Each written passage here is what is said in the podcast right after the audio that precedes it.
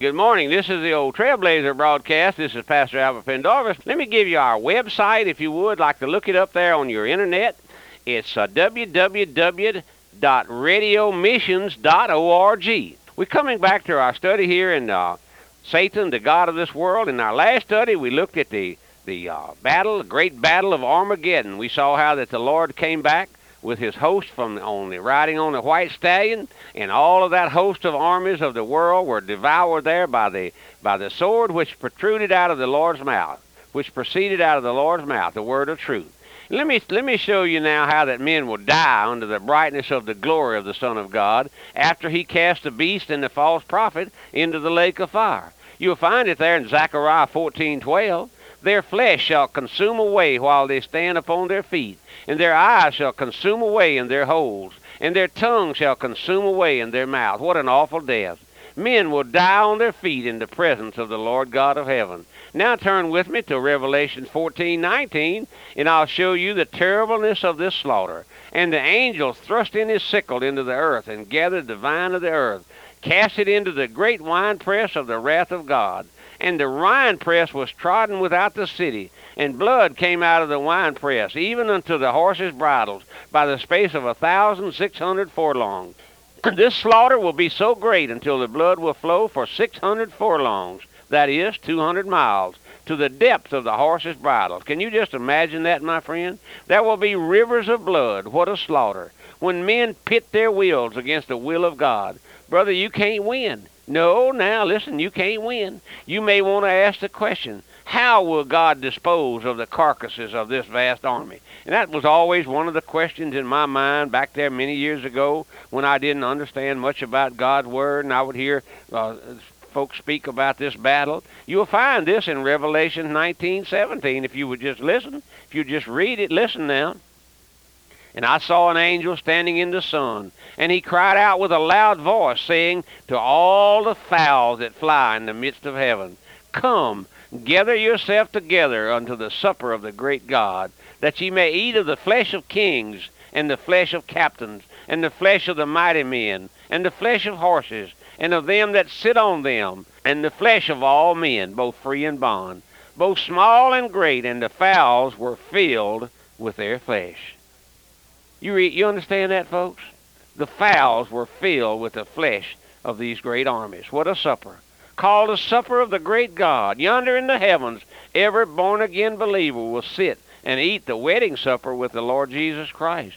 Here, the fowls of the air, the buzzards of the universe, are called together to eat the flesh of this mighty army. I notice again in Revelation 19:18 that the word flesh is mentioned five times flesh, flesh, flesh, flesh, flesh. Yes, that's what the world wants. That's what the world wants. They want the pleasures of flesh. They hate God. They hate the Lord Jesus Christ. They hate his long suffering. They hate the gospel. God's patience will be withdrawn someday. His long suffering will come to an end. And he'll say to the Holy Spirit, let them alone. They want flesh. Now, my friend, that's what we're sowing. That we're reaping today. We're reaping the whirlwind because we have sown the, the, the wind of the flesh. They say, give me more pleasure. The world is clamoring after pleasure now. The television, my friend, brings that damnable pleasure, they call it, into the world, into the living rooms of all of our folks, many of our folks, except a few of us who've been redeemed of those things. Thank God someday they'll get their fill. I would that you that your blinded eyes would be open so that you can see where you are. On the road to hell without mercy and without Christ, without God, without hope. That your eyes might be open and cry unto the Lord for mercy. You you asked me this morning, Pastor, what are you speaking about? What are you talking about? I'm talking about your soul, my friend. This is coming up on this world. The battle of Armageddon is soon to come. All of these things are going to take place. According God's word doesn't lie. No, God's word doesn't lie. You ask me what will become of Satan. Now listen, Revelation 20 says, And I saw an angel come down from heaven having the key to the bottomless pit, and a great chain in his hand. Did you notice he said one angel? I saw an angel. And he laid hold on the old dragon, the old serpent, which is the devil and Satan, and bound him for a thousand years, and cast him into the bottomless pit, and shut him up, set a seal upon him, that he should deceive the nations no more, till the thousand years should be fulfilled. And after that, he must be loose for a little season. When Satan is stripped of all of his aids, his armies, he's left powerless. The Lord Jesus Christ then sends a lone angel and lays hold of him, binds him, and casts him into the bottomless pit, the heart of the earth, and seals it up, where he will remain for a thousand years. During that thousand year reign, Satan will be loosed at the end for a little season that God may accomplish his final purpose with him and through him. Then, according to Revelations 20:10, the devil that deceived them was cast into the lake of fire, brimstone, where the beast and the false prophets are, and he shall be tormented day and night forever and forever.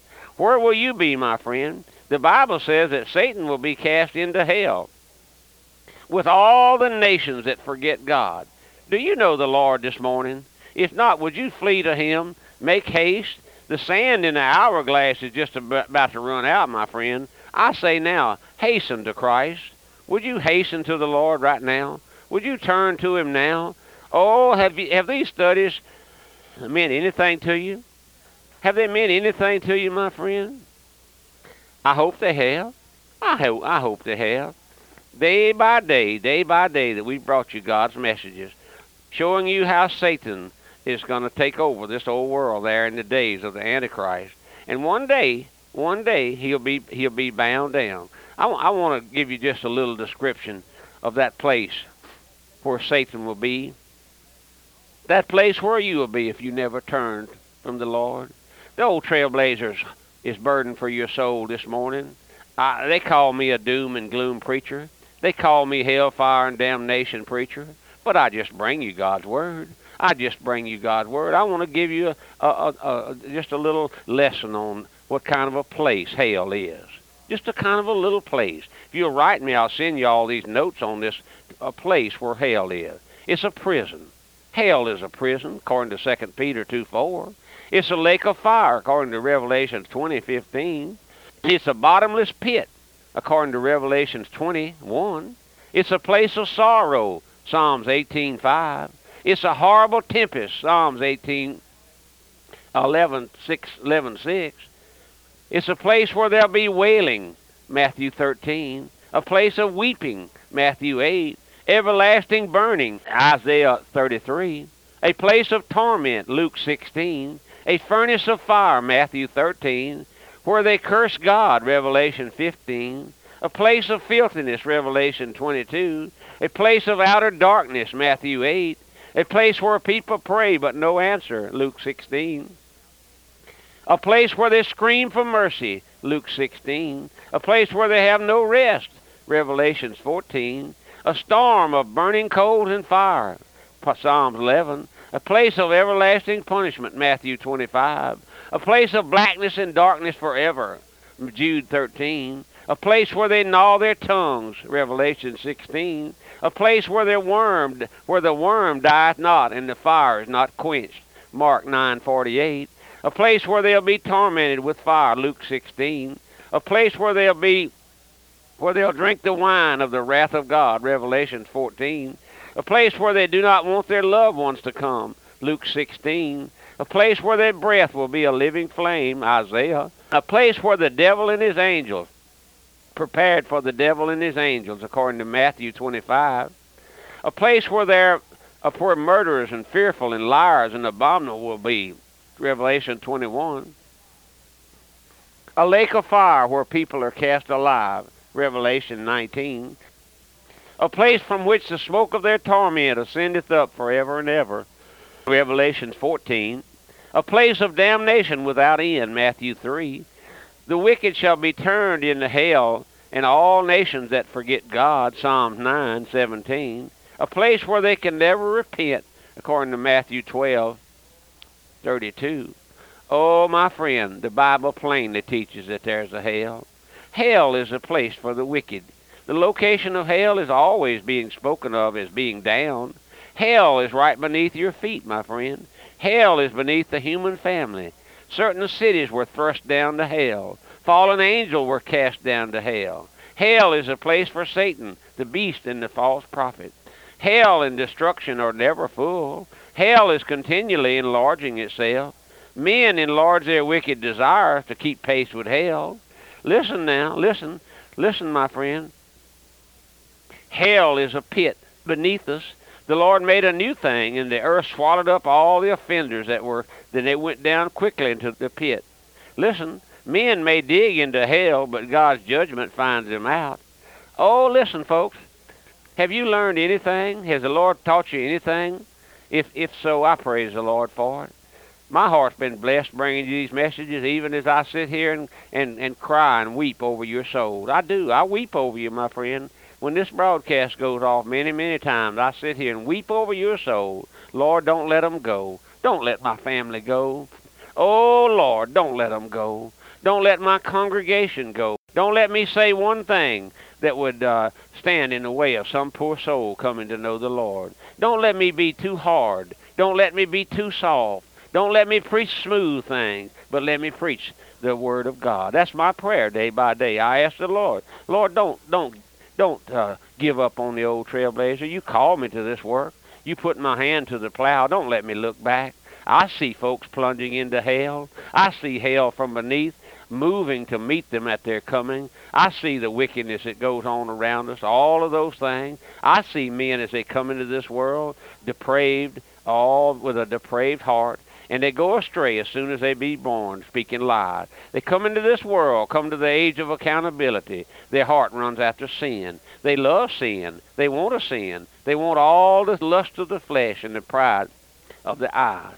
But listen, oh my friend, the Lord, one here and one there. He said, I chose a number that no man can number. He sent out his pastors, his ambassadors, to call you to come to Christ. He said, By the foolishness of preaching, men shall be saved. I don't preach doom and gloom, my friend. I'm preaching to you this morning that Christ ever liveth, ever sitteth by the right hand of God, making intercession. There's no sin charged against me in heaven today. If you'd come to Christ, fall down, hoist the white flag, give up all pretense, my friend. Give up your rebellion. Lord, break it. Lord, break all that rebellion. Don't let me go to hell. Don't let me go where Satan and the Antichrist and the false prophet are going. Oh, no, uh, um, Father, don't let me go down there. Break me now. Break me here.